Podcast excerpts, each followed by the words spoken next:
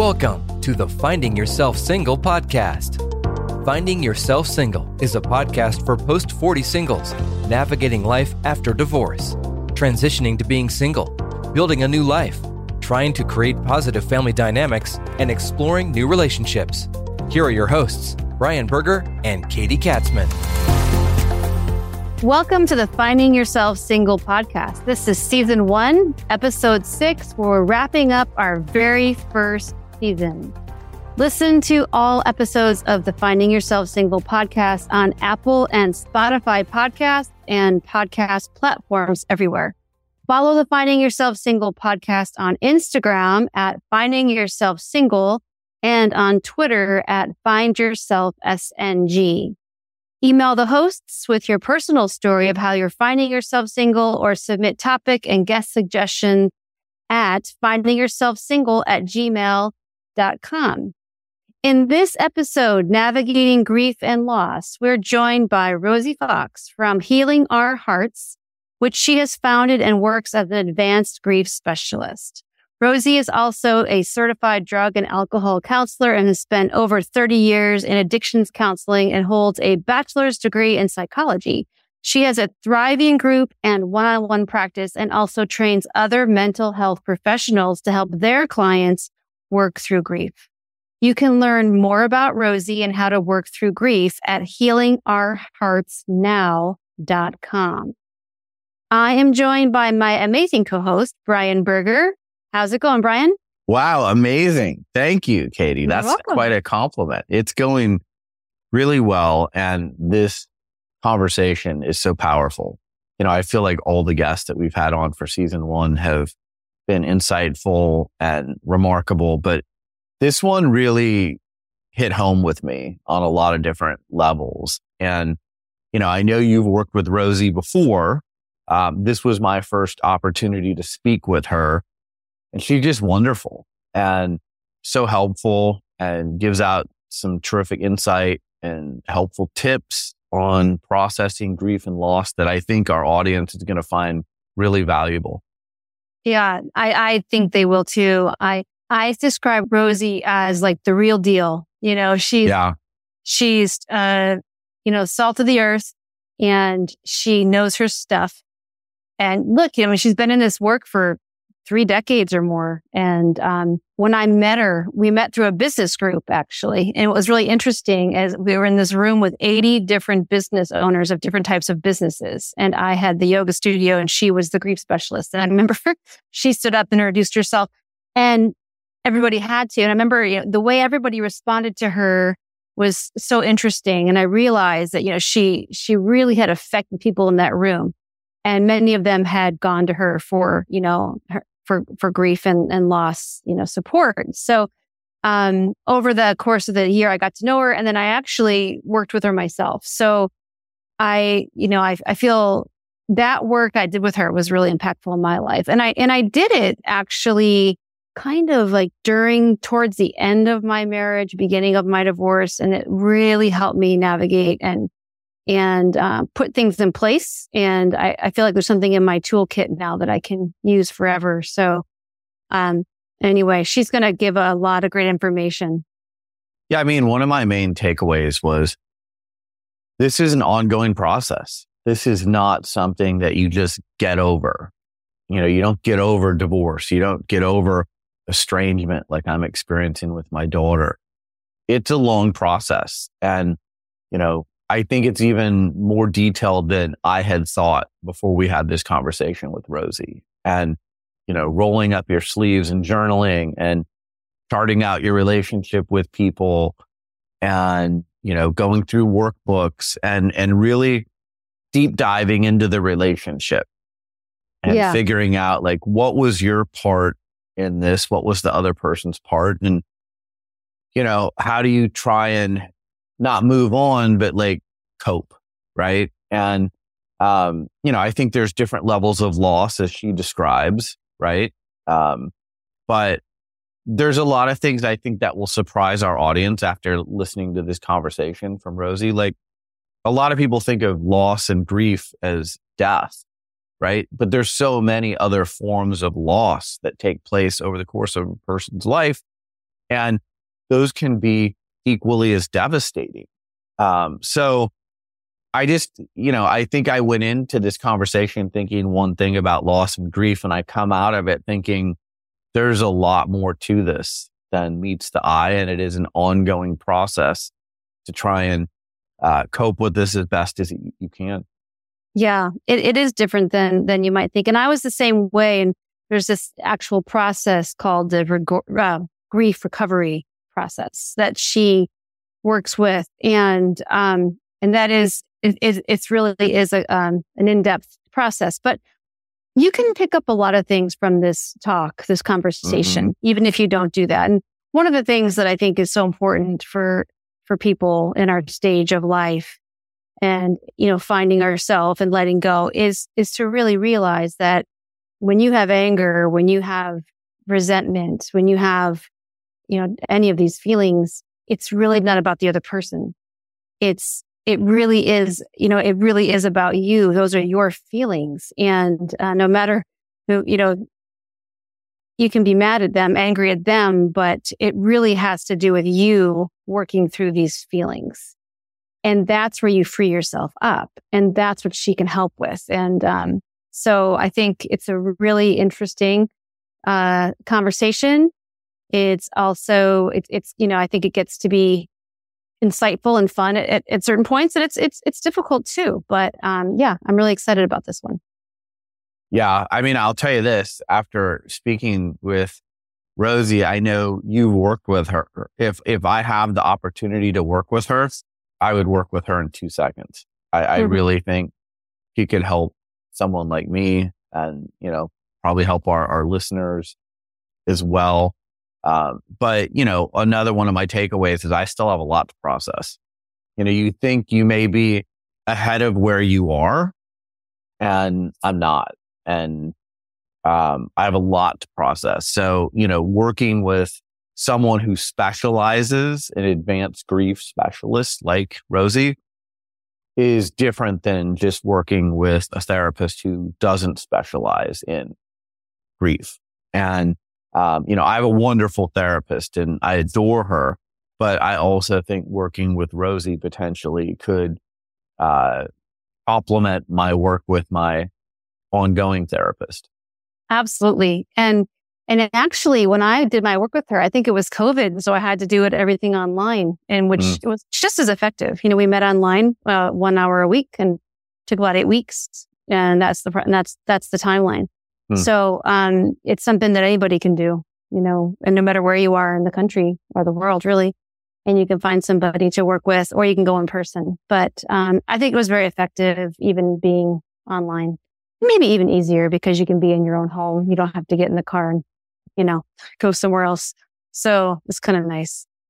But yeah, that's great, Brian. I really do. I really do. And I think people, other people out there, I hope they you know, hear, hear this and, and take a step, you know, to, to, uh, continue that healing process. Yeah. I look back at some of the guests that we've had in season one and, you know, kind of pinch myself. Like we, we've just learned so much from the experts that have joined us. And, you know, I, I think we finish off season one really strong with this conversation with Rosie. Yeah, we really, really do. We, and uh, we want to remind our listeners too that since this is our last episode of the season, to make sure you listen all the way to the end of this one, because we have a special closing that we want everyone to hear. We're going to talk a little bit more about what is next. Okay, so let's get into it. We're going to get started now with our interview, Navigating Grief and Loss with Rosie Fox. Rosie, thank you so much for joining us on the Finding Yourself Single podcast. Let's start with this. What are the losses that typically trigger grief? Most people think about death, but I assume there's other losses as well. Oh, yeah. There's a, the thing that I find more interesting than anything, I think, is the loss of the you know, the things that we missed out on, you know, the coulda, woulda, shouldas, you know, the dreams, the expectations, you know, the significance of the relationship, you know, is the familiar pattern of behaviors, right?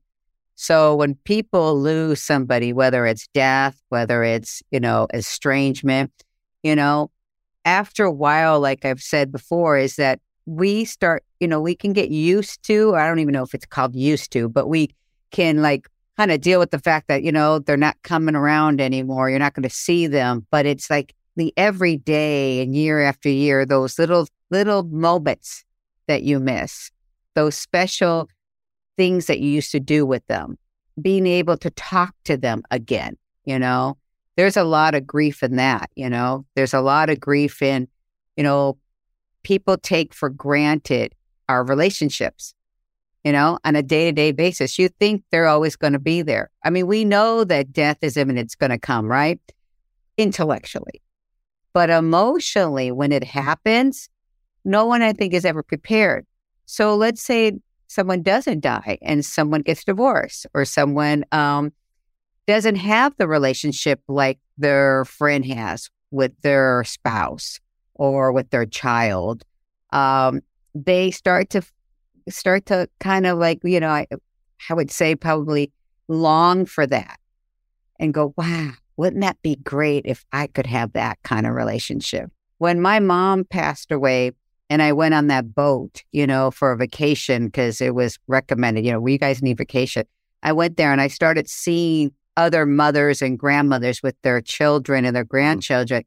And there was incredible grief that came up.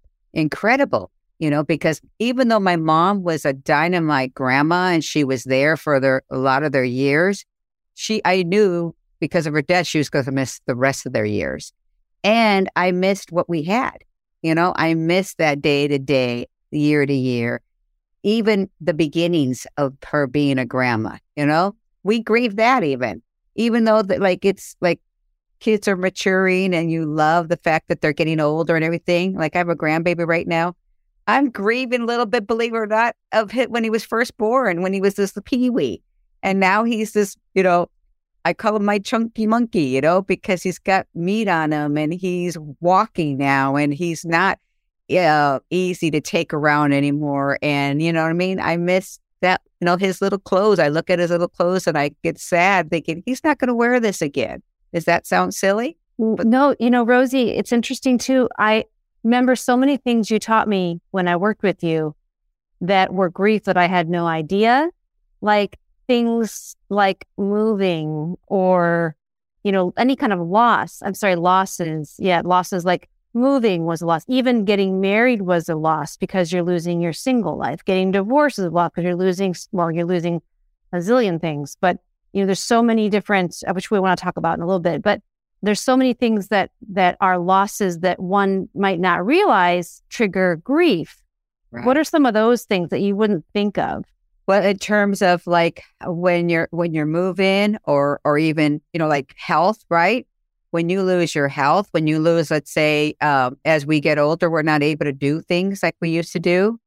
We are grieving that stability, that stamina we used to do. You know, like I used to be able to go up those stairs with no problems, and now I'm huffing and puffing, or I've lost a limb and I'm not able to go do the things hiking anymore. Or I've hurt a you know leg. I got to have knee surgery. My knee doesn't work like it used to. You know, um, I'm grieving that. I'm grieving the fact that, like you said, you know, when we move, you know, we're grieving um, even the little stuff like the convenience places that you used to go to that are no longer there where you moved to, or the neighbor you know, that good old grandma neighbor next door that you could rely on any time when you needed someone to watch your house when you went on vacation. You know, I all my neighbors are gone that I came with here with, you know, that I moved to. So we had this problem recently and there was no neighbors to reach out to, you know, and it was like, I wish I miss my neighbor, my good old neighbor that used to be there for everything. And she became part of our family unit because she, we got so close, you know? And it's that dependability, you know? And so when you go through a divorce too, it's like that partnership, that dependability that, that, you know, you know that they got your back, even in the, maybe the worst times in your life, you at least knew you, there was somebody who was going to be home, you know, well, you weren't going to walk into an empty house, you know? And if you really needed that person, oh, they'd come and help you fix your tire, you know? I mean, I have women that say, you know, I don't have anybody to do that anymore even though I, even the relationship wasn't working anymore, I at least knew that I had, you know, somebody to drop me off at the doctor's, you know, pick me up at the dentist when I have Novocaine and I can't drive, you know, whatever. And now it's like, ooh. Rosie, are there physical signs of grief? Like you just mentioned, you know, one form is if you can't climb those stairs anymore and you're, you're, you know, that's an obvious one. Are there other ones that kind of sneak up on us when we're going through grief and we may not even know that these are signs and, and our body is telling us that we're grieving? Yeah, a lot of signs. There are signs where you start to, some people, I've, I have a client right now that is going and checking out his heart. I mean, he, they're eh, seriously thinking he's got heart problems. And I said, you know, are you journaling? Well, not really. I'm like, this could be stress. He goes, Well, my doctor said that too. And I said, And emotions attack your body and create stress, right? When you're not processing them. So I have people that have that. I have people that get irritable bowel syndrome, you know, where they constantly have stomach issues. It's that's about grief for a lot of people. Um, it's about emotions that are trapped, you know. And then I have people that have backaches, chronic back neck problems and when they start releasing some of that grief, and then we have people that actually massage therapists that are trained and they they talk about that. The body knows. And they start working on those areas, it releases. And they will say people will cry on the table, literally cry on the table, because it's those emotions that are getting released, you know, that are hidden in parts of our bodies. Uh, people get shingles, you know, that are related to grief People get um, chronic Epstein Barr, MS, fibromyalgia, um, cancers. I mean, you can't, it's incredible what emotions can do to your body, stress, you know? And if you see a really good doctor that does Eastern and Western medicine, I, there's a few out there that'll combine it, they will tell you about that. You'll see some ones that are just, you know, Eastern medicine that are firmly believe 100% in all that you know, that there's preventativeness and also treatment without having to use medication. What about exercises?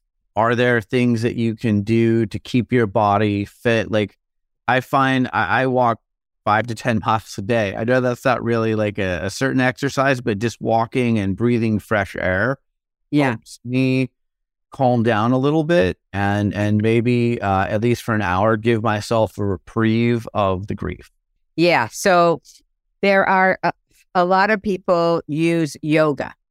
Uh, that's a really good thing to do. A lot of people do hiking.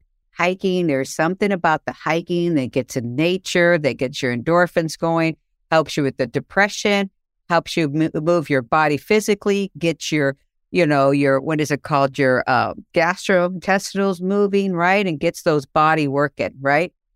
I mean, think about it when you're depressed with emotions and you're i call it you're emotionally constipated you've got all that in there right? And yeah. what do you do? You're heavy sitting in it. You don't get out of bed a lot of times you don't want to get out of bed you don't want to get out of your pajamas and you're hanging at the tv eating nothing but junk food and laying around right? So your body is not moving. And whenever i see people i usually ask them what are you doing nutrition wise physically and a lot of times, nine times out of 10, they say, Oh, well, I used to go to the gym all the time. I have stopped that. Um, I'm not, I'm sleeping either all day or I'm not sleeping at all. Right. And I go, You need to get vitamin D. Get out there and get some sunshine. When I was in my depression, when my father died, that's what my husband made me do. He said, He's a nurse. He said, Let's go out and take the dogs to the park. You got to get outside. We have all this natural stuff we can use, but we don't, you know? Um, what about talk about journaling, Rosie? How does journaling another good exercise for processing grief? It's phenomenal when you journal because I call it kind of it's what we call the head, soul, and heart dumping. So we have a lot of times we don't even know what we're feeling. We don't know if a feeling hits us in the face. But when you start writing and you start writing your thoughts and their thoughts really starts to get into your feelings or your feelings get into your thoughts, you start to open up so many channels, right? And it starts to get, you start to develop, you start to realize, you know, some of these feelings that you didn't know were there. You know, you could be disturbed about something like something wasn't going your way that day, and you start writing about that incident. next thing you know, you, your feelings are coming on paper. And the huge thing to do is not only you don't stop there, you share it with somebody you can trust. You get it out verbally. So you get it out physically, emotionally, mentally, and then you verbally spew it. I call that getting all those toxins on. You don't want those emotions to sit in there and be a storage tank in, you know, storing in your body like a storage tank, you know? Yeah. And I remember you telling me when it was at the height, honestly, of my grief, I remember you said, Katie, you need to journal three times a day and you need to write down what I'm feeling. So typically I might write down all the things that had happened, like, ah, this happened, that happened, this happened. And I realized that wasn't helping. I had to say, I feel like this. I feel like this when this happened. And when I started writing like that, I Mm-hmm. was like acknowledging how I was really feeling. And it wasn't about the external, it was about the internal. And that's when things started to shift for me. And then I went from like three times a day to once a day to every other day. You know, then I'm like, I need to keep up the journaling. But it really helped to get in that language of I'm feeling like this when this Mm-hmm. happened and that kind of thing. Yeah.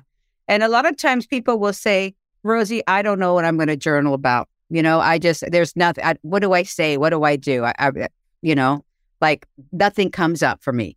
And so I'll even give them some prompts to start out sentences, incomplete sentences where they can finish the sentence and then get them going. But I usually say, you know what? As you're telling me right now what's going on with you, write that down.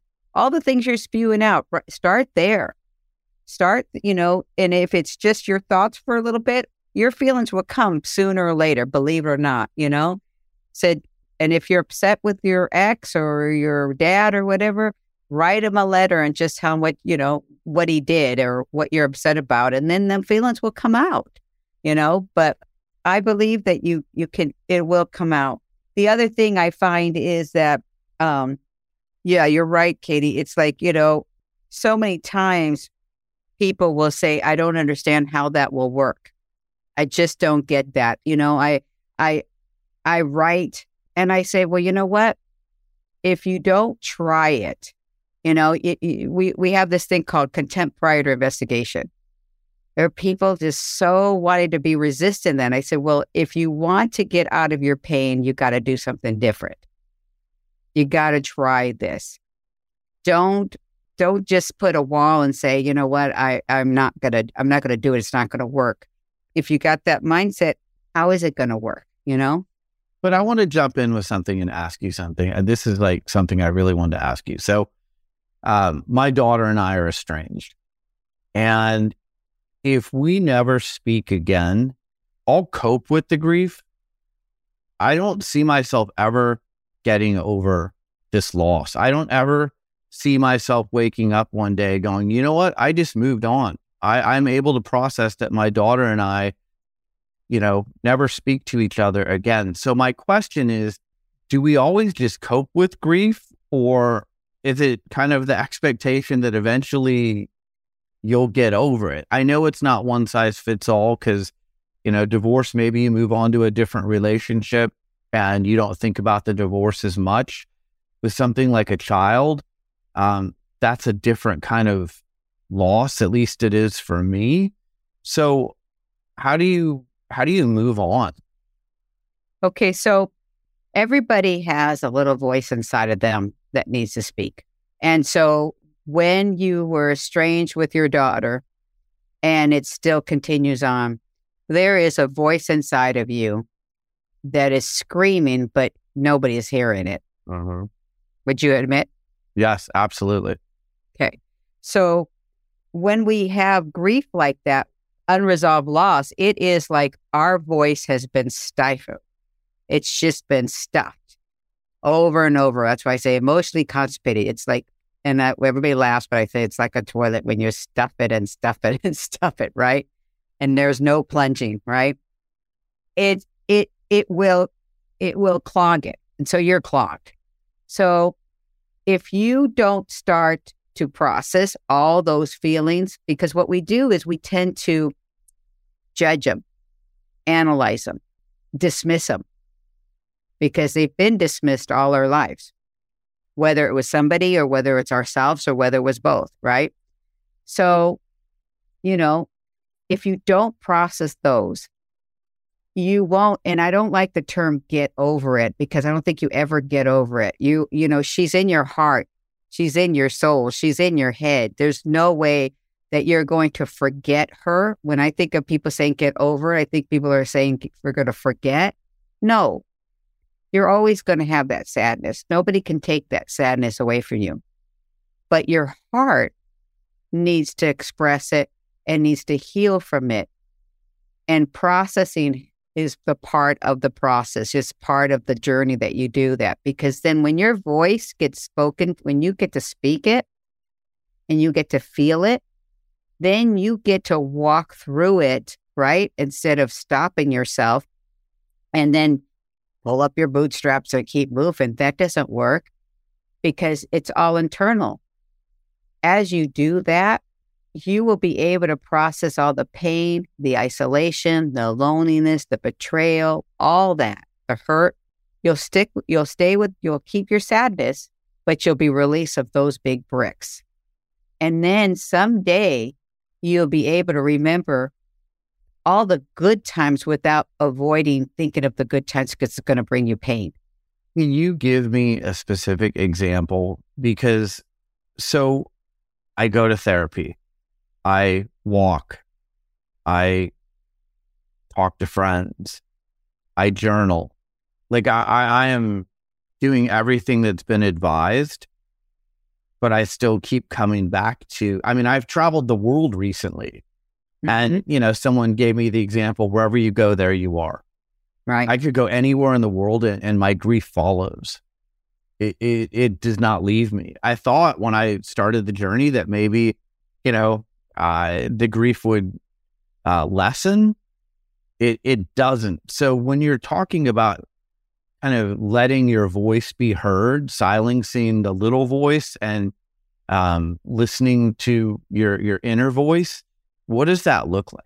Okay, so explain to me what you meant about silencing, because I don't believe in silencing any voice. What are you What are you talking about? Okay, then I misunderstood you. Um, you said there's a little voice and the little voice is talking and, and our voice isn't um it's constipated is oh word that you I, I'm talking about the judgment and that voice that we have in our head that says when you know when we say, you know what, my daughter uh, and I are estranged. It is what it is. I have to accept it. Um, I need to just move on. And what ends up happening is you just stuffed like I got pain around this. I've got real sadness. I miss her. I really, really want my, I want her back.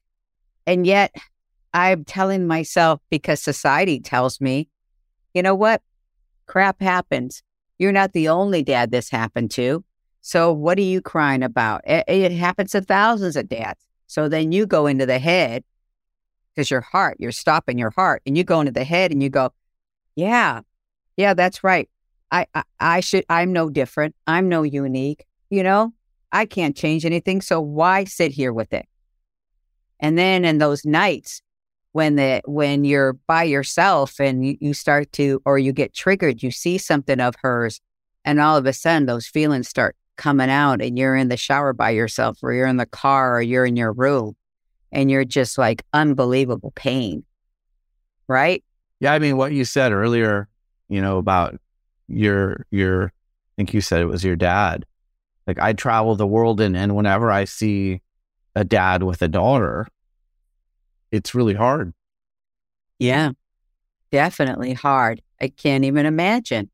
And so when you said I went to therapy, I would be curious to know what you did in therapy.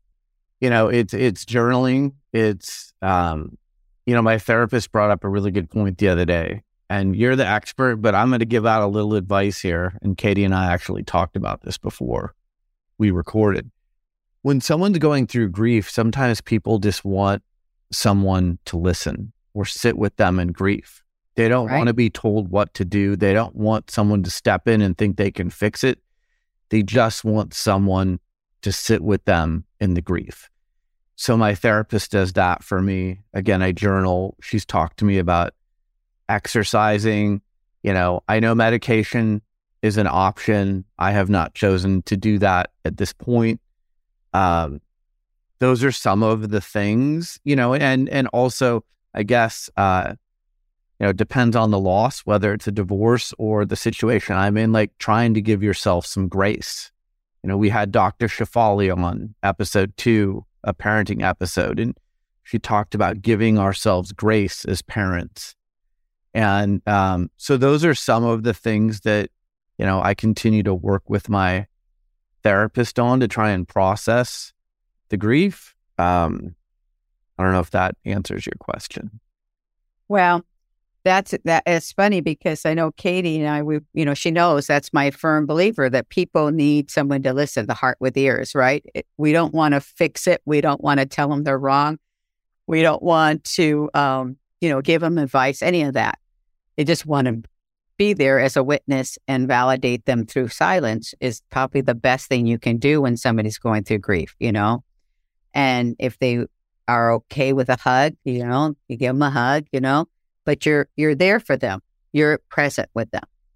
Um, but one thing that I I find that helps when I work with people is I have them walk through the whole relationship. See, a lot of times we are stuck in the ending of it. And that's what we're grieving all the time, like all the things that happened in the last couple years or the 10 years you've been estranged and right before and what, you know, all that but you have this other part of your life that you had with her. I call it the good part. So we're grieving the good, bad, and ugly. We're not just grieving that she's gone. We're not just grieving how it happened. We're not just grieving, you know, what led up to the estrangement. We're grieving her whole life with you.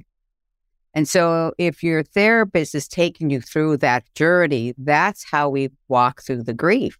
We don't just walk through the grief about journaling how we're feeling in the present. There's so much that happened in the past and so much that we're not going to get in the future and in the present. And we bring it all together and we complete the relationship that you had with her because now this relationship that you had with her is over. The physical part and that emotional part, right? And that mental part. So that you want to complete so you can start a new relationship with her, whatever that work is. I don't know your circumstances. If someday she's going to come back because she becomes an adult and she can see you again and she chooses to to find you, or someday there'll be a healing. Because a lot of times we don't even realize, like you said, you know, if I knew what it was that you know, that might have caused this estrangement, I would own it. So, yes, my hope would be that at some point, uh, if she's able to get out on her own and she grows up and matures, that there would be a, a reparation of the relationship. So, you know, I don't look at this as a closed relationship. I look at it as hopefully a paused relationship that does lead to something down the road. Right. You know, so I just want to jump in. Can I just say a little quick thing? Because of I find it fascinating, Rosie, what you have and what Brian's saying, his experience with a therapist, and you asking, what did you do there? And they talk about the grief work. And what I think is that connection to more of the recovery is what that actual grief recovery process, which therapists don't do unless they're like you, an advanced grief specialist or a grief specialist. And the technique of that is so interesting when you're charting an entire relationship from the beginning to the current day and then going through and really making those statements about you know what you're sorry about you know what you want to be you know what you forgive them for what you're grateful for and and that has been you know that's been so healing but i think that's where a lot of people you know you say you can be grieving and you just never really make process make progress and i know that i really hadn't until i started to do that and it's it's an absolute ton of work it's a ton of time it's a ton of writing and then you read it to somebody when it's ready to go and um, it it works it mm-hmm. really does work but it's a special process and i think that's something that it's good for our listeners to know that there's this thing out there called the grief recovery process and someone like you can you know uh, specialists can help people through this this process. Correct, correct. That's very good, Katie. Yeah, and I and and that's what um I was going to say too. Is interesting is that when we go through that process, sometimes we think it's the grief with the person that we're estranged to, or the one that we're you know the, the biggest the thorn, right? The thing that the relationship that is hard to um that's got us stuck, right? I mean, you have that going on with your daughter, you and your daughter right now. But there may be so much. What we we open up is we find out there's other grief relationships that need to be healed also that are connected. What would be an example? Well, I mean, I know you don't know my situation, but just like in a situation in general, okay. what would be an example of that? Well, I'm going to tell you, there's two things I'm going to say. One, you may not, you may not agree with because I don't know their circumstances, but one of them can be your ex-wife, you know. And the other thing I'm going to say is, is this the only relationship you've ever been as, estranged from in your life? Uh, one of two. So I would invite you to look at the other one as well. And I have. It's really interesting. Uh, I have. I, I, look at it very differently now that mm-hmm. I'm estranged from my child than I did previously. So I think mm-hmm. that's really good advice. Mm-hmm. Um, you know, there can be patterns, and um, you know, certainly there can be. I agree with you. Like, you know, if I had done some things differently, maybe this would have turned out differently. But um, you know, I did what I thought was best for my daughter. So that's how we're at this this place. But I do think it's a good process, like you just said, to go through what do your other relationships look like? Are there patterns? Um, you know, and, and again, I totally believe in taking accountability and mm-hmm. I want to know how I can be a better person. And you know, one of the things Katie and I have talked about on this podcast is when you're finding yourself single, like, how do we learn from our past and not repeat the same mistakes or have different patterns going forward that ultimately don't lead us back into this place because it is a painful place. Mm-hmm. And one of the things I find with grief recovery is that what we get from it, and, and people are blown away about this, a lot of times is we learn the gift of forgiveness and compassion and our transparency, you know, is just huge. And when you start, when you get people, because I feel like you got two people on the hook when you have the anger and resentment, you know, going on, conflict, and it's you and that person. In order for you to be free, you have to let the other person off first.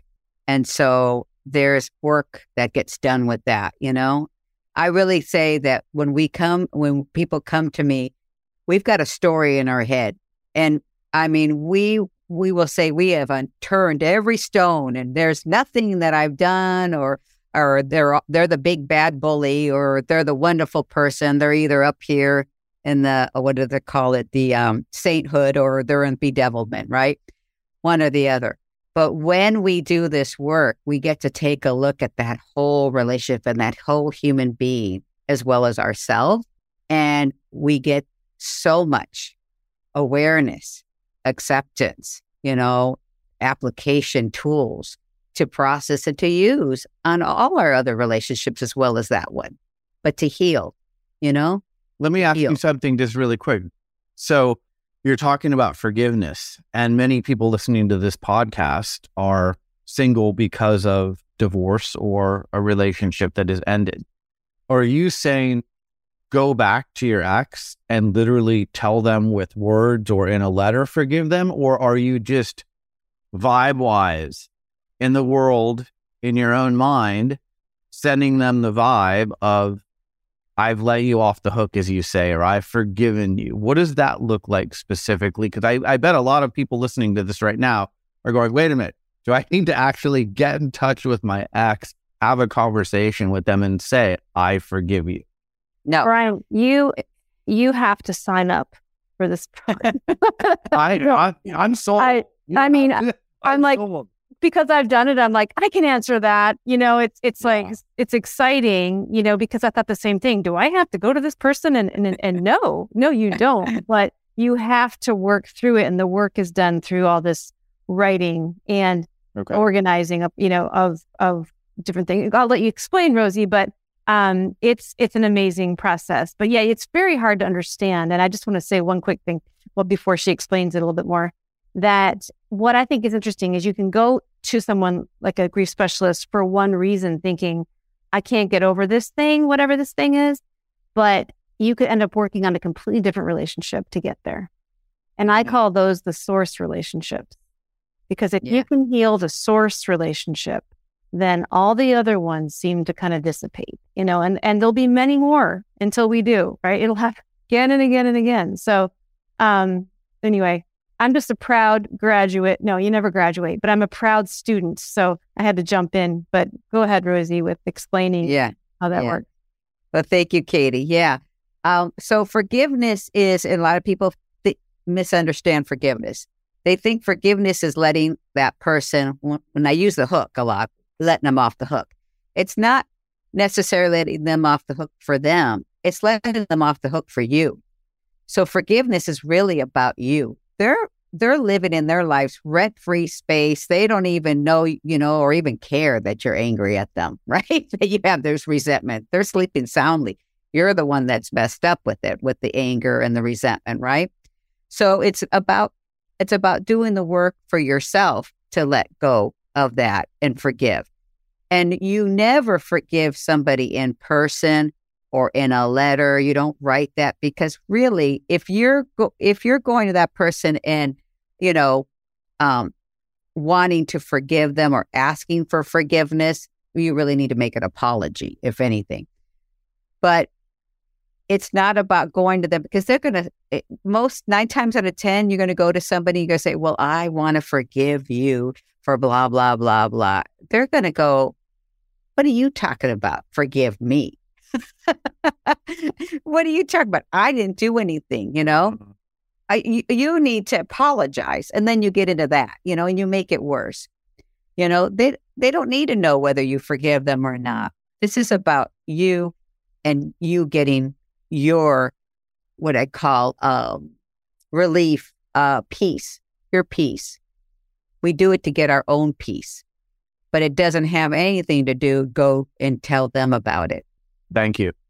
yeah Rosie, I want to ask you um, about divorce, if that's okay. Um, I was we, I was thinking about talking to you, and as I, as I was, maybe it's my my education background, but I drew this this mind map, right? And I worked, I put the word divorce, and I put a big circle around it. I started making like little lines to all the different losses that we incur with this thing called divorce, and I came up with a list. Mhm. Um, and that list includes, you know, we lose our partner, we lose a special relationship or a relationship, we lose uh, our sense of family. In some cases, we lose children, we lose a lifestyle, we lose routines, friend groups, extended family on the other side, dreams, marital status of being married, identification as a husband or wife is lost. We could lose our estate, home money, shared activities. I mean, it's just, I honestly start feeling a little ill even saying all this. It's just overwhelming. So, how does someone even begin to unravel all of that? I mean, are there steps in that when someone, you know, someone comes to you with all of that? Where do you start? Well, it's interesting you say that because I've done that with people where I do that and I put the person in the middle of the circle, their person that they're divorcing. And then I put the circle and then I put the little lines going out, right? Just like you're talking about. And we talk about all those things, plus also the roles that that person played in their life. They were the carpool person, they were the cook, they were the dance partner, they were the lover, they were the uh, soulmate. You know what I mean? All the roles. And I say, because a lot of people will say, you know, my family is so sick of me being sad or or having a hard time letting go because they say, you know, how long is it going to be? or five years. You know, when are you going to get over this person? That's why I hate that word get over, right? When are you going to get over? It's like, you know what? You're grieving 20 people. You're not grieving one person. People forget that. People think you're grieving one wife or one husband. No, you're grieving 20 roles of that person, 20 significant relationships you had with that person, right? And all the familiar patterns, behaviors, and all the things going with that. And you're right. It's you're also grieving, you know, the the things you used to do, you know, the um you were talking about the lifestyle, you know, like how many people get divorced and all of a sudden they don't have any friends because all their friends were partner up with other relationships and like, who do I hang out with now? I don't have any single friends, you know? And I have a child that that we used to go to birthday parties with um, the other family, you know, and they're all at family together. Now they're gonna have to take a choice between me and my husband, my ex, whether who's going to take her to the party because they're uncomfortable you know? So you're grieving all that. So how we go through this process is like everything. When you grieve that significant relationship, you address all those things in that process of that. So when you're ha- when I talk about having the voice, you start speaking to all those things that are coming up for you. All those things, like you said, you know, the lifestyle, you know, I need you to know this about what happened to my lifestyle, what you took from me. You know, I mm-hmm. need you to to know how hard it is, how I miss blah blah blah, how I hate blah blah blah, how I loved blah blah blah. You know, and you say that like that's part of the final letter that you're writing to this person that you'll never give to them, but you'll read mm-hmm. it to somebody else, like a grief spot. Yeah. Okay. Right. Okay, so it's a part of that grief um, recovery process to make all the statements around these activities and aspects. Okay. Yeah. Okay. And, and, and sometimes we go through that process and then we have this thing called a PS letter. Like afterwards, you've done all that work, but then this comes up. This comes up later on.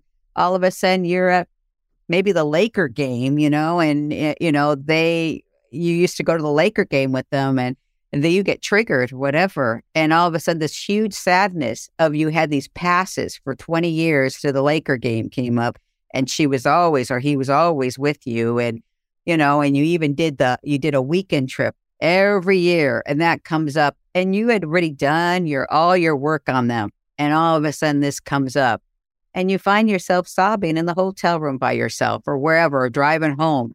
You write a PS letter. Hey, I need to tell you what happened today. You know, I was at the Laker game. Remember, blah, blah, blah, blah, blah. I need to tell you how much it sucked sitting in those chairs. Yeah, thank goodness. Thank uh, goodness we could write PSSSSS letters because, you know, it keeps happening. There's it just it doesn't unravel all in a month or a week or a year, right? Like you say, down the road, you can keep writing those letters and, but and the ama- that, part of that process. Yeah, but the amazing thing that happens is then you get to end that thing saying, and I'm not going to let that rule my life anymore. I'm going to mm. go to those Laker games, damn it, without you and start new memories, you know? And it takes, I think it takes like, you know, like when you've got yourself so full of emotion, it take the steam kettle we talk about, right? It takes that steam out. So each time it gets easier and easier. Cause see, they used to say time heals. Time doesn't heal. It's the action in the time. It's what you do with it. It's how you you let that stuff come out. So then it's not overwhelming anymore. It's not owning you anymore. And the next time something like that happens, you go, "Oh yeah, yeah, I am sad about that." But I'm not. It's not taking me down. Yeah. yeah. Right. Yeah. Thanks for that. That's really helpful. Rosie, uh, sometimes when we experience loss in relationships, especially something like divorce, we try and fill the void with another person. Sometimes it's great and you have a better relationship the second, third, fourth time around. Sometimes you're just filling the void and, and that person's allowing you to go to the Lakers game and go do couples things and go do things that you're also missing as you and Katie just pointed pointed out. Do you have advice for when you've processed the grief to a point, like we said, you you never fully process it, but to a point where you know you're not just filling the void and and trauma bonding, you are actually moving on with someone because you're ready to do so. Well, I think that first of all, everybody has a, a different time and space for that, right? But I think when you are actively doing your work to process this and you come to a place where, you know, you're really okay with being by yourself, that it, a relationship would be nice to enhance your life, you know, but it's not something you need, not something to fill your cup. You know, you know, they used to have that uh one I that favorite when I Tom Cruise, my favorite, you know, guy, and he has this movie where it says, You complete me you know, like oh, wire. Yes, you complete me. Like, oh no, no, no, no, no. They that another person shouldn't complete you, right? You should be completed.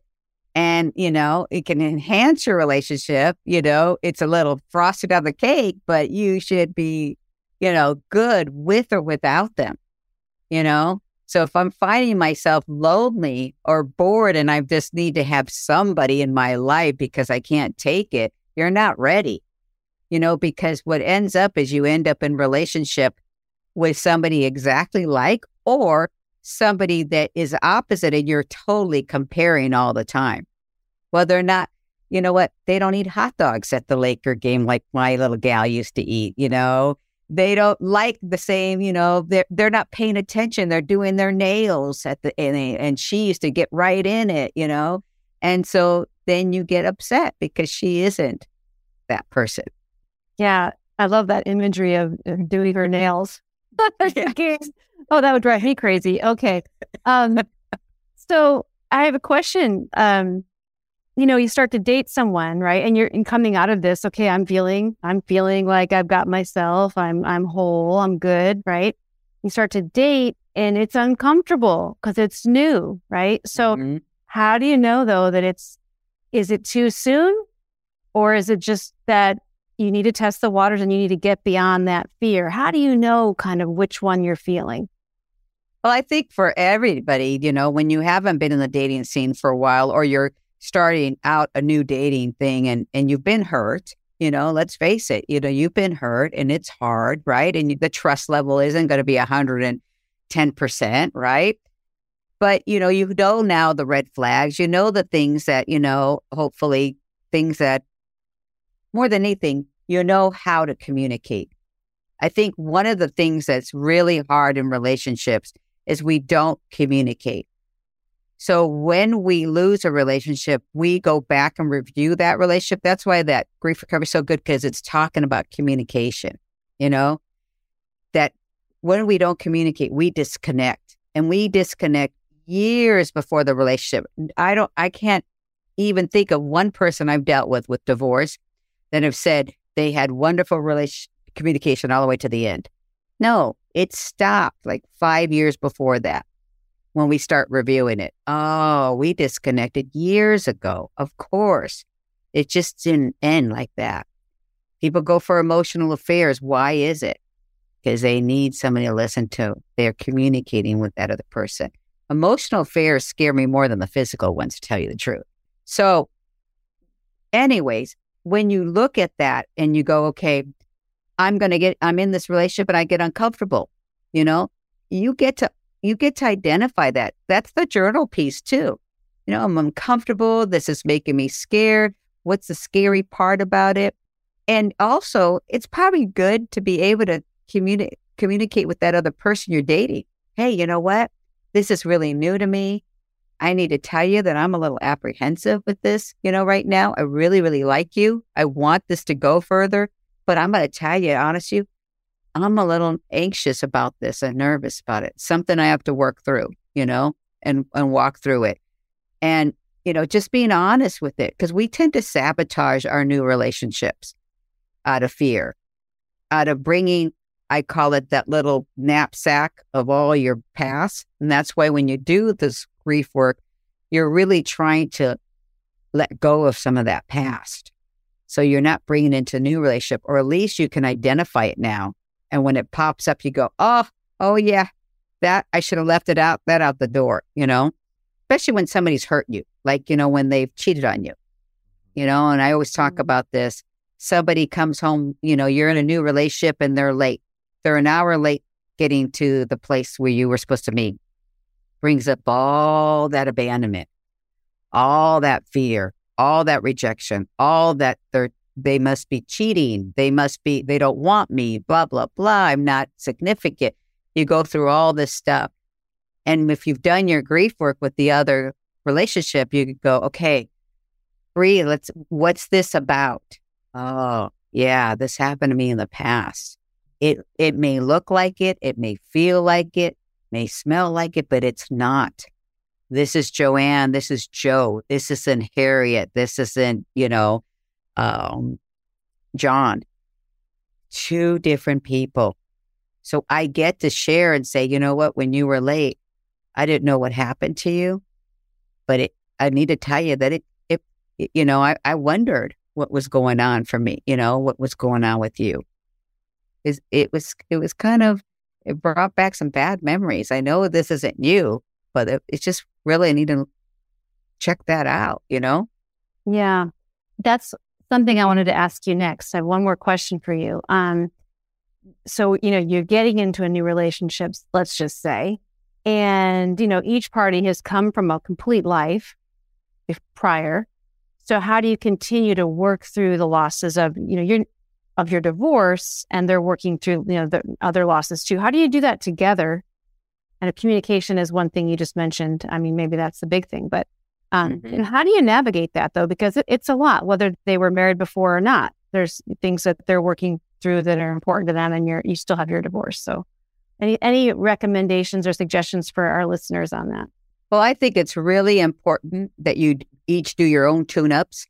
You know, I really think that when you have a, a good sound support system, whether it's a recovery community, whether it's a therapist, whether, you know, that you're each working on your individual stuff because we always bring individual stuff into a relationship. I don't care if it's like, oh, yeah, I worked on those wounds years ago, or whatever. They can get triggered, right? And when they get triggered, you know, it's time to go get a tune up, you know, and not necessarily together because it's usually each person's stuff. So they can identify it because it's so easy to blame the other person. You know, well, they did this, they did that. And then you start damaging that relationship. So it's important that you go and check out what's going on with me. I always say, when you are disturbed, it has more to do with you than that other person, believe it or not. Think about it. Yeah. Powerful. Listen, do we have to? no, it, uh, it is. It's it's so true. It's so true. It's like that when you're pointing a finger at someone, there's how many pointing back at you, right? It's mm-hmm. um it's yeah. Um Rosie, this has been really helpful. Rosie, thank you so much. This has been so enlightening for us and I know our audience will have lots of takeaways. I know one of my big takeaway is that charting of the entire relationship. Um, I think that's really important. I hadn't thought about that. Um, I think working with a grief specialist like yourself, someone who uh, knows what they're doing and specializes in this, um, is really important too. Um, and you've just given our listeners lots of uh, great insight. So we appreciate you joining us and your expertise. All right. Thank you. Uh, thank you so much for having me on and love you, Katie. And it was a pleasure to meet you as well, Brian. And um, take care. Be blessed. Well, welcome back, everyone. What an amazing conversation with Rosie. I hope everyone learned something. I know I did. I know there's some great takeaways from this conversation. And Katie, you know, reflecting on season one of the Finding Yourself Single podcast, some amazing guests that we've had on. I mean, we've covered topics from parenting to navigating the family legal system to getting divorced without attorneys to dating and sex post 40 to grief and loss. When we talked about doing this podcast together, these were many of the topics that we wanted to cover. And it just kind of magically fell into place where we got some great experts to talk to about each of these. And I feel like we hit a home run with every guest that we had on. We we really did, and I don't even know if we knew when we started talking that that would happen. I don't think we knew to this. Extent. We did, yeah. No, yeah. How how great it would be. Um, starting off with Dr. Shefali to this moment, I just get honestly goosebumps thinking about you know all we learned there from her, and uh, you know it still comes up. You know, gems still come up with me with with that conversation and so many of the other ones. So it's been fantastic. And we want to do more seasons of this. I mean, one of the things I think both you and I have heard from listeners is that these are topics that aren't being talked about enough, especially for that 40 plus crowd. No one's really targeting them and saying, hey, here's how you can navigate all the things that we've discussed so far in season one. And we're hearing more topics that could be discussed in future seasons. So, you know, we want to build this community and we're open to ideas. I mean, if you're listening to this and, you know, you're rallying the 40 plus singles and divorce folks and, you know, we can incorporate these learnings from the podcast into what you're doing. We'd love to hear from you. If you have ideas for future topics, if you're a company out there who wants to be a sponsor of the Finding Yourself Single podcast and you want to reach our listening audience. And I think it's a very um, targeted audience that could be reached. Let us hear from you at finding yourself single at gmail.com. But, uh, you know, Katie, I, I wanted to see kind of how this first season went. And to be honest with you, it exceeded my expectation. So that's why I'm looking forward to future seasons and continuing to work with you on all of this. Well, thank you. I'm so excited to be a part of it. I have been since the beginning, and um, yeah, I really feel honored to be a part of this project. It's um, it's something that I just it doesn't feel like work. It's just exciting. It's fun. It's um, you know, it's new, and we're learning, and we're helping, and we're growing a community. So, um, nothing better than I, than that that I would like to be a part of. Um, and yeah, going forward, I'm just really excited. I think what we've done is we have some really great themes around uh, people in our age group and situations. Um, and they're very, they're very similar, you know, parenting and grief and dating and, you know, the divorce process, all of it is, it really intertwines. So I think, um, we started something really great here and I'm just looking forward to seeing what's next. And even really, yeah, growing our community is going to be a big part of that. I feel like this season two, um, I'm sensing we're going to be growing a community and hearing from more people. I agree. I think we are going to hear from more people. And, you know, I hear from people all the time about, oh, I have a friend going through this. So I shared episode, whatever, of your podcast with them. And, you know, it, it's like giving someone a book or nuggets of advice, like when they share our podcast with friends who are struggling with some of these things, it's a compliment. And, you know, that's what we're trying to do here is we're trying to give people tools to help them navigate some of this stuff. You know, I'm proud of the fact that if you go on to Apple Podcasts, I don't want to jinx it, Katie, but every single rating that we've gotten so far, five star rating, it's the highest rating you can get. We've only got five star ratings so far. And one of the reviews was, I love this podcast because it's real and raw. Well, we've said that. Like, we want this to be real and raw. You can't really dress this stuff up too much. And, you know, we've had uh, Dr. Shefali kept it real with parenting, right? Uh, Amanda List kept it real with navigating the family legal system.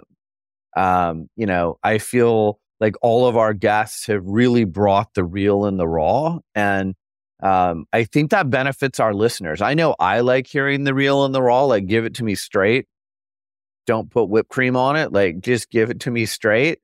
And I, I think that's what this podcast has been able to do in season one. I agree. Yeah. And as you were saying that, I thought, yeah, I feel like I really got nailed with that one. You know, like like Dr. You know, like you think he did a great job parenting. And I do think we all do the best we can do. But then you find out this and I've had friends say, wow, well, I guess I can use it on my grandkids because it's a little too late now. I wish I had this earlier, you know? And, you know, I really learned a lot. Same with, um, you know, Maisha Battle. And mm-hmm. honestly, like she gave me the comfort and confidence to go on my first dating app. And, yeah. yeah. Just saying. Um, I said I'd never do it. And, you know, there was, no, she said enough and the way she said it to make me realize, yeah, I can and it's time. And so, um, sometimes I think it's good to hear the real and the raw and, you know, face that and face yourself. And I really hope that's what's happening for more people out there. Yeah. And look, you know, I know the other thing that we talked about in episode one when it was just the two of us was being vulnerable. And you know, I feel like we've done that and, and, you know, we have shed some tears, me probably more than you. but, uh, you know, like I think people can relate when they know other people are going through tough times too. Um, and I think, you know, I've heard from several people like they appreciate the vulnerability that we've shown. And again, it's real and raw. Like we're not, trying to make this into something it isn't or, you know, pretend that this isn't really a difficult time, um, whether it's after divorce or estrangement or, you know, loss of any kind. Um, you know, I, these are these are tough topics, um, and I just think the more tools that we can give the audience. I mean, when you and I first talked, I said to you, if we can do this podcast and help just one person, then for me, it's worth it. And we've heard from people that we've helped. So, like, mission accomplished for season one. I think we both hope that there's more to come, but um, I'm glad we're helping people. And I know this has been therapeutic for me as well. So, you know, selfishly, I'm helping myself as well.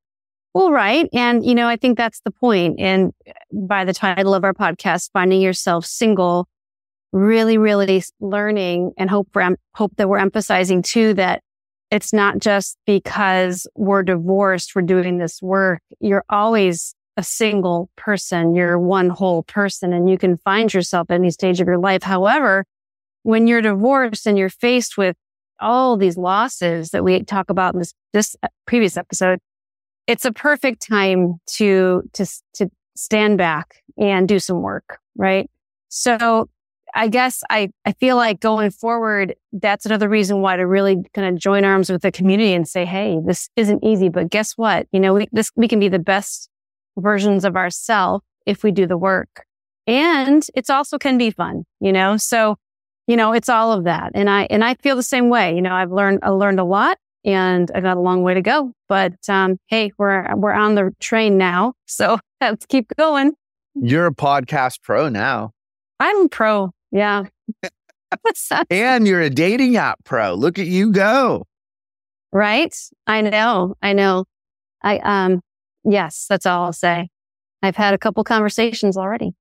Excellent. Well, I'm proud of you and, you know, we continue to evolve and I'm sure our audience is continuing to evolve as well and you know, I think we look forward to season 2.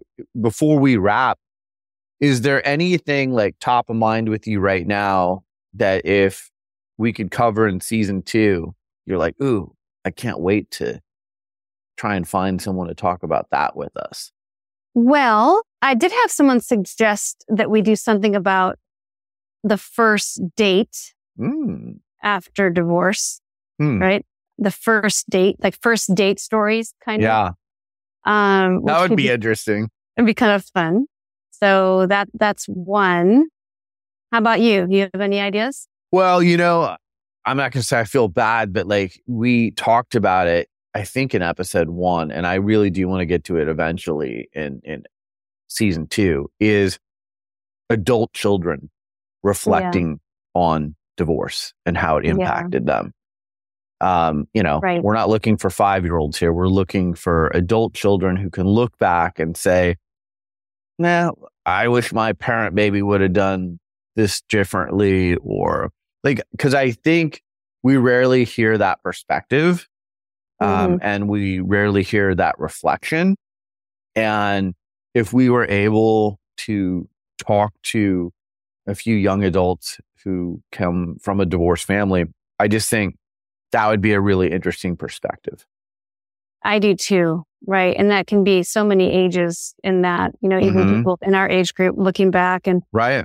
uh, or, or young, young adults right now in their twenties, um, kind of looking back and there's so many different ways, you know, and I, and I know that some, co- some people co-parent really well as well. And they've worked things out really well for their, their kids. And sometimes it's not as possible. So that will be, that will be interesting. Yeah.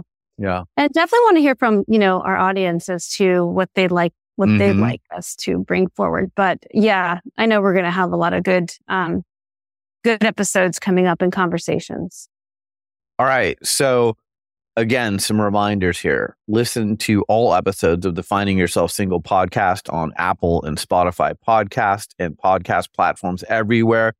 Share the podcast. You can share specific episodes. You can share the main link, but share the podcast with your friends who are dealing with some of the topics that we're covering on the podcast. Katie, like you said earlier, I had so many of my parent friends say, Oh my gosh, I think I've been doing this all wrong. After hearing from Dr. Shefali, I think we all kind of paused and reflected. And I know so many people have gone out and bought her book, The Parenting Map.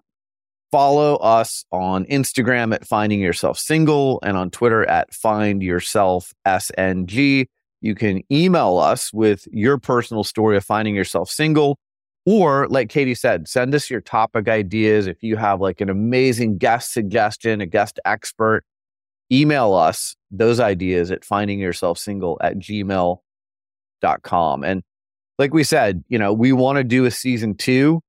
Um, I can't sit here and tell you right now when that's going to be. Hopefully, it won't be too long. You know, I don't, I just like my favorite uh, streaming TV show. Like, I don't like waiting a year in between, you know, seasons of Ted Lasso or uh, Succession or um, any Ozark, any of these shows that I like. So I know our audience, Katie, they're not going to want to wait months or a year for season two. So I feel like we need to probably get season two going sooner than later. Don't you think? I do. And I, and I also think if that's the case, we want to hear from you. So, Mhm. so write in and let us know you want to hear season two. Um, you know, just even that would be great to hear. But I, I agree. It's, it's also for our, you know, it's just, we've got this great momentum going and I, I feel like we just want to keep it going. So Yeah. that's the plan. And I want to give special thanks to a couple people. Uh, and we thank Tom Selma in episode one, but thank you, Tom, for introducing me to Katie. Thank you for the name of this podcast, Finding Yourself Single. It appeared on a long walk that Tom and I had in, in Florida. Tom is a, a very wise man on a number of levels. So uh, those were two key pieces to getting this off the ground. Um, and then I want to thank Brian Griggs, who, you know, is my producer for Sports Business Radio, has been with me for a long time.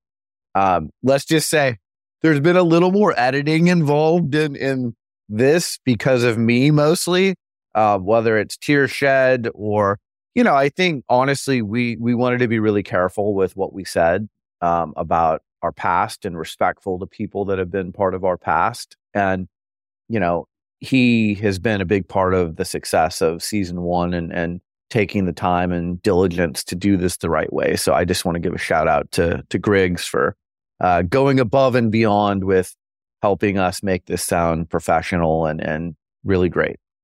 Yes, amazing job, Griggs. It does sound so great, you know, and uh, looking forward to meeting you one day as well, Griggs. and uh, Tom, my brother in law, yeah, one of my trusted advisors as well. So, so thankful. Anything else before we wrap up season one, Katie? I just would say, you know, just grateful, really grateful for this this season, um, Brian, getting to know you and learning so much from you as a um, co-host. And, um, you know, looking forward to learning more as we go. Yeah, right back at you. I mean, it's been, you know, I think sometimes people come into our lives for certain reasons. And, you know, again, Tom was wise enough to uh, bring us together, and it's been great. And it's been a pleasure working with you. And uh, I look forward to more seasons to come. I mean, not to put any pressure on us. Uh, my other podcast is on year 19. So, you know, I, I, we're going to have to try and reach those those levels. Katie, are you up for that? I'm totally up for that. All right. Go. I would love to be in year 19 of finding yourself single with uh, a community of people all over the world that are benefiting from the knowledge dropped by our experts and that we feel like we're all rowing in the same direction. Wouldn't that be amazing? Yeah, it would be amazing for for us, for everybody, and also the people that you know you're around. Because the the more work you do on yourself, the more people you affect. So this is the kind of project it is, and hopefully that's what we'll be bringing forth. All right, everyone. Thank you so much for listening to season one of the Finding Yourself Single podcast. Again, please share this with people who you think may be able to benefit from the expertise shared by the guests on this podcast and even us, you know, being vulnerable with with our stories. And we will see you soon for season two. Okay, see you soon, everyone. Email the hosts at findingyourselfsingle at gmail.com. Follow the Finding Yourself Single podcast on Twitter at FindYourselfSNG and on Instagram at Finding Yourself Single. Listen to all episodes of the Finding Yourself Single podcast on Apple Podcasts, Spotify Podcasts, and podcast platforms everywhere. Finding Yourself Single is a production of Griggs Productions, griggsproductions.com.